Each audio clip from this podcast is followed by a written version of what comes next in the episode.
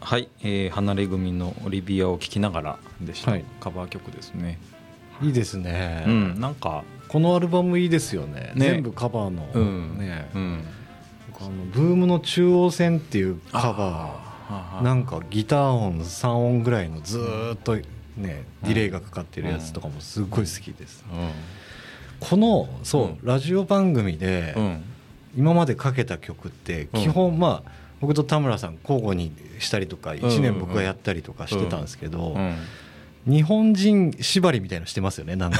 なんとなくね。なんとなく。うん海外の人かけてないですね、うん。なんか海外のやつかけてもなんか親近感わかんのかなみたいな、そうですね、うん。僕なんか結構カバー曲好きで、なんだろうなリノベーションっぽい感じがするというか。もともとの原曲をリスペクトしながら、はいはいはい。自分のなんかうわ本当ね。うんスキルを乗せて表現するみたいな、リノベーションと言われるとうん確かに。うん。そんな感じしますね、なんかこう時代がこう重なって聴けるというかね、うん。そういうのをかみしめてっていうカバー曲好きですね。なるほど、うん。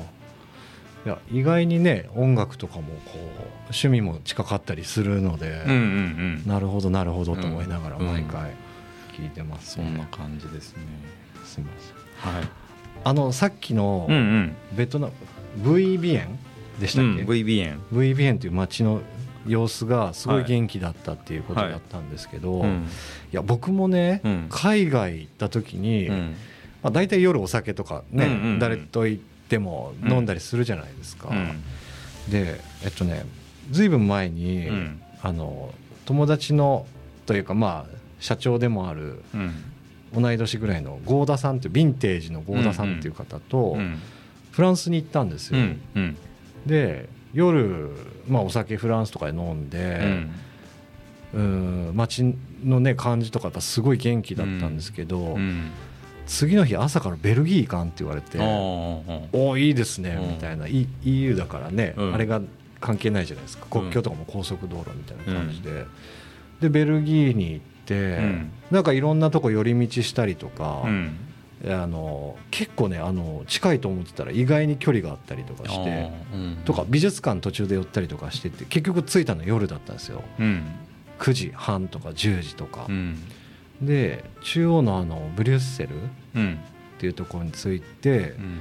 あ結構静かやなと思ってたんですけど、うんうんでもベルギービール飲みたくないっていう話で、うん酒場探してたんですけど、もう本当あのドラクエのね、うん。あのお城みたいなところみたいな抜けていったところに、うん。信じられんぐらい若者がダーッと溜まってて、うん。でビール飲んでて騒いでて、うん。であなんかここ良さそうやねって言って入っていったら、うん。もうぎゅうぎゅう詰めの若者がいて、うん。もうアジア人もいるしいろんな人種の人がいて、うん。いやこのエネルギー見,、うん。見たことないっていう感じ、うん。うんあれ日本でないですよね。なんかねうん。クラブとかが近いのかもしれないけどそのじ急に密度がたなんかもう湯気が立ってる感じよね。あそうそうそうわかる？あの眼鏡してたらもう、ね。ヨーロッパってそうなのかもしれないな。うん。イギリスで飲んだ時も似たような感じで,と、あそうん、通りは少ないけどパブに入ったらもうぎゅうぎゅう詰めのパブとか。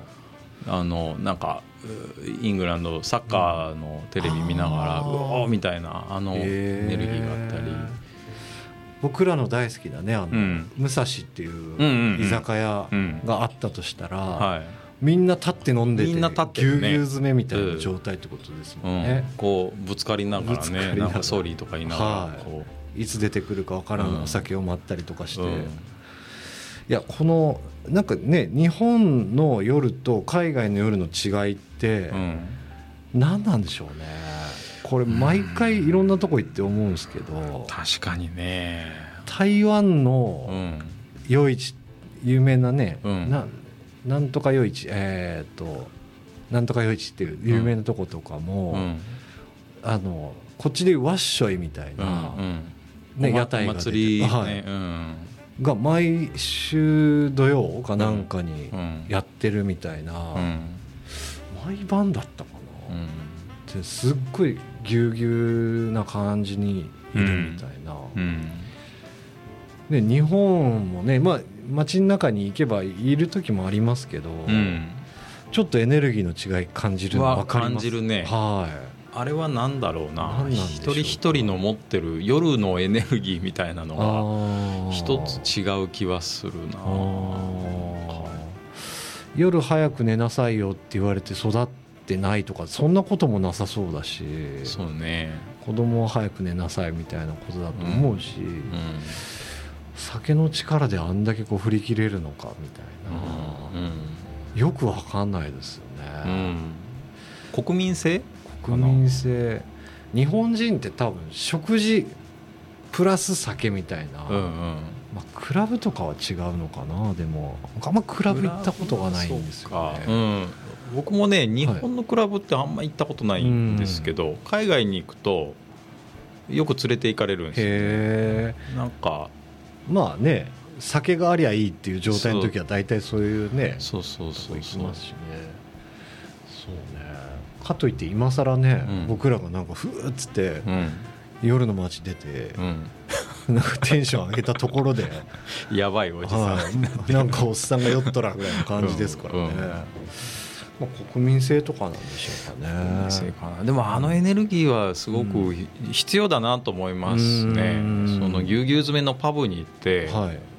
ビールくださいっつって、うんあの声を通す。うんうんうん。あの俺のビールまだかみたいなはいはいはい。感じの、喧嘩してたりとかうんね、うん。あのエネルギーはすごくでも必要だなと思いますね。はいはいはい、それでいくと、うまあ、上海とか台湾とかのうん。漢字文化圏の国に行ったら、うん。あの看板？店の、うん。がギラギラしてるんですよ。うんうん。なんていうのかな。なんかこう人間の本能がかきたてられるよううんな、ビカビカしてみたりとかう、んすごい立体的だったりとかっていうところからもうなんか違うなっていうのはありますね。うん。うん。多分本能的に引きつけるものを知ってるんでしょうね。海外の海外の。なんかねその別にどこかっていうわけじゃないんですけど、うん。やっぱなんかそのグラフィック的な目線で言ったとしても、うん日本の、まあ、入り口というかファサードとかの、うんなんかこうカーッとくる感、うんなんわーってなるうん感じとかやっぱおとなしいですもんね。おとなしいですね。はまあそれがにのあ日本の和風文化なのかもい、しれないですね。うんなのかな？引きみたいな引き、うん、引きはありますね日本の場合。なんかもうちょっと普通にねこうギラギラ電飾とかネオン看板みたいなうのがん。あってもいいんじゃないかなと思いますけどね。うん、エネルギーむき出しですもんね、うん。海外の方は。あの違いは確かに感じるな、うん。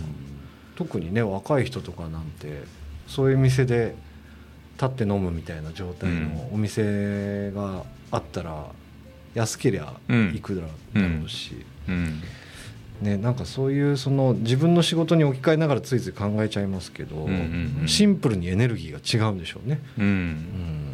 っていうのがやっぱ今のコロナからなかなか抜け出せない。抜け出せない、ううん。ん一歩を超えない、超えれないなんかうん日本の文化かもしれないですね、国民性なのかななんだろうね。そうっすね。なんか海外ってうん。夜、まあ、いろんなとこ食事とかそういう感じで回って、うんうん。なんか面白いエピソードとかってないですか、うん、面白いエピソード？はあでもねいはい。結局なんだかんだご飯食べてはい。あーバー行ってはい。うんまあ、カラオケだったりクラブだったりっていううん。音楽系のところうん。行く流れっていうのは世界中どこでも一緒なんだなっていう流へれはありました。大体ご飯食べてはバー行って音楽系のとこ行くっていう流れ。いはああ。日本でも一緒だなって。まあ俺らがあの鍋食っていはい。で次ちょっとバー行ってでその後カラオケ行くみたいななんかそんな流れと似てる、はあ。僕海外でうん、カラオケとかクラブ一回も行ったことないかもしれないです。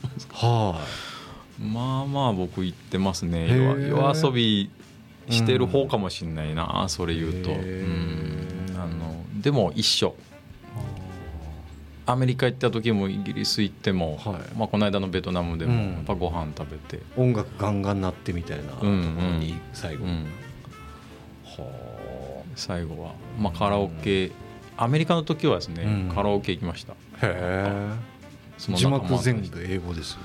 いや日系人が運営してるそういうあスナカラオケスナックみたいな。そういうところか、はい、あそれは安心できそうですね。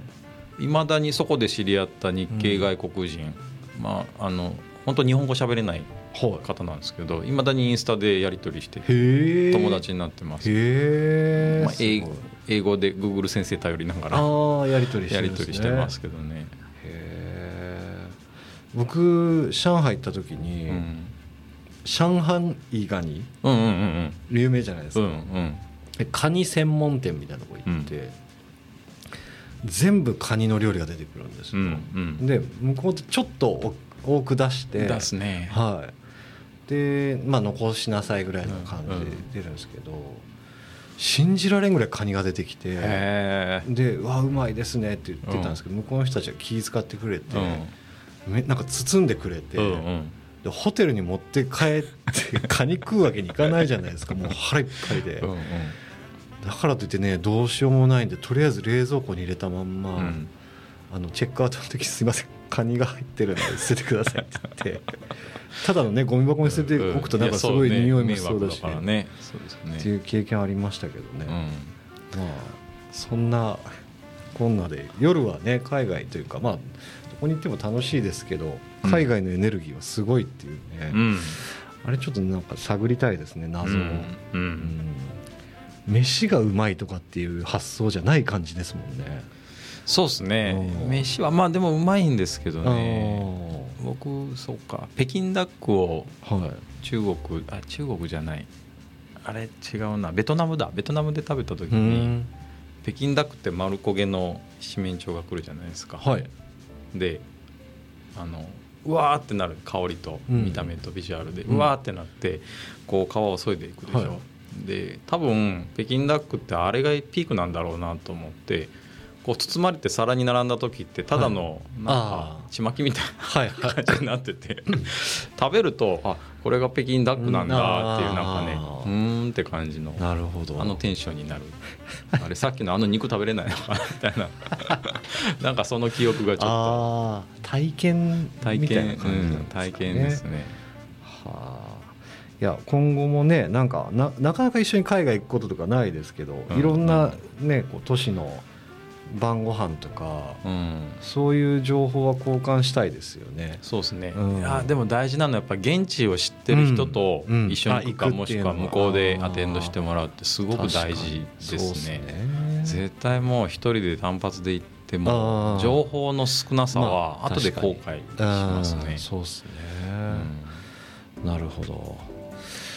まあね、今日はちょっと海外に思いっきり話を振りましたけど、はい、田村さんなんか告知を忘れてたというそうなんです、はい、えっとですね11月の20日にですね、はい、あのリノベーションエキスポという、はい、まあ、僕らリノベーション協議会が主催する、はい。まあ、お祭りがあるんですけど、はい。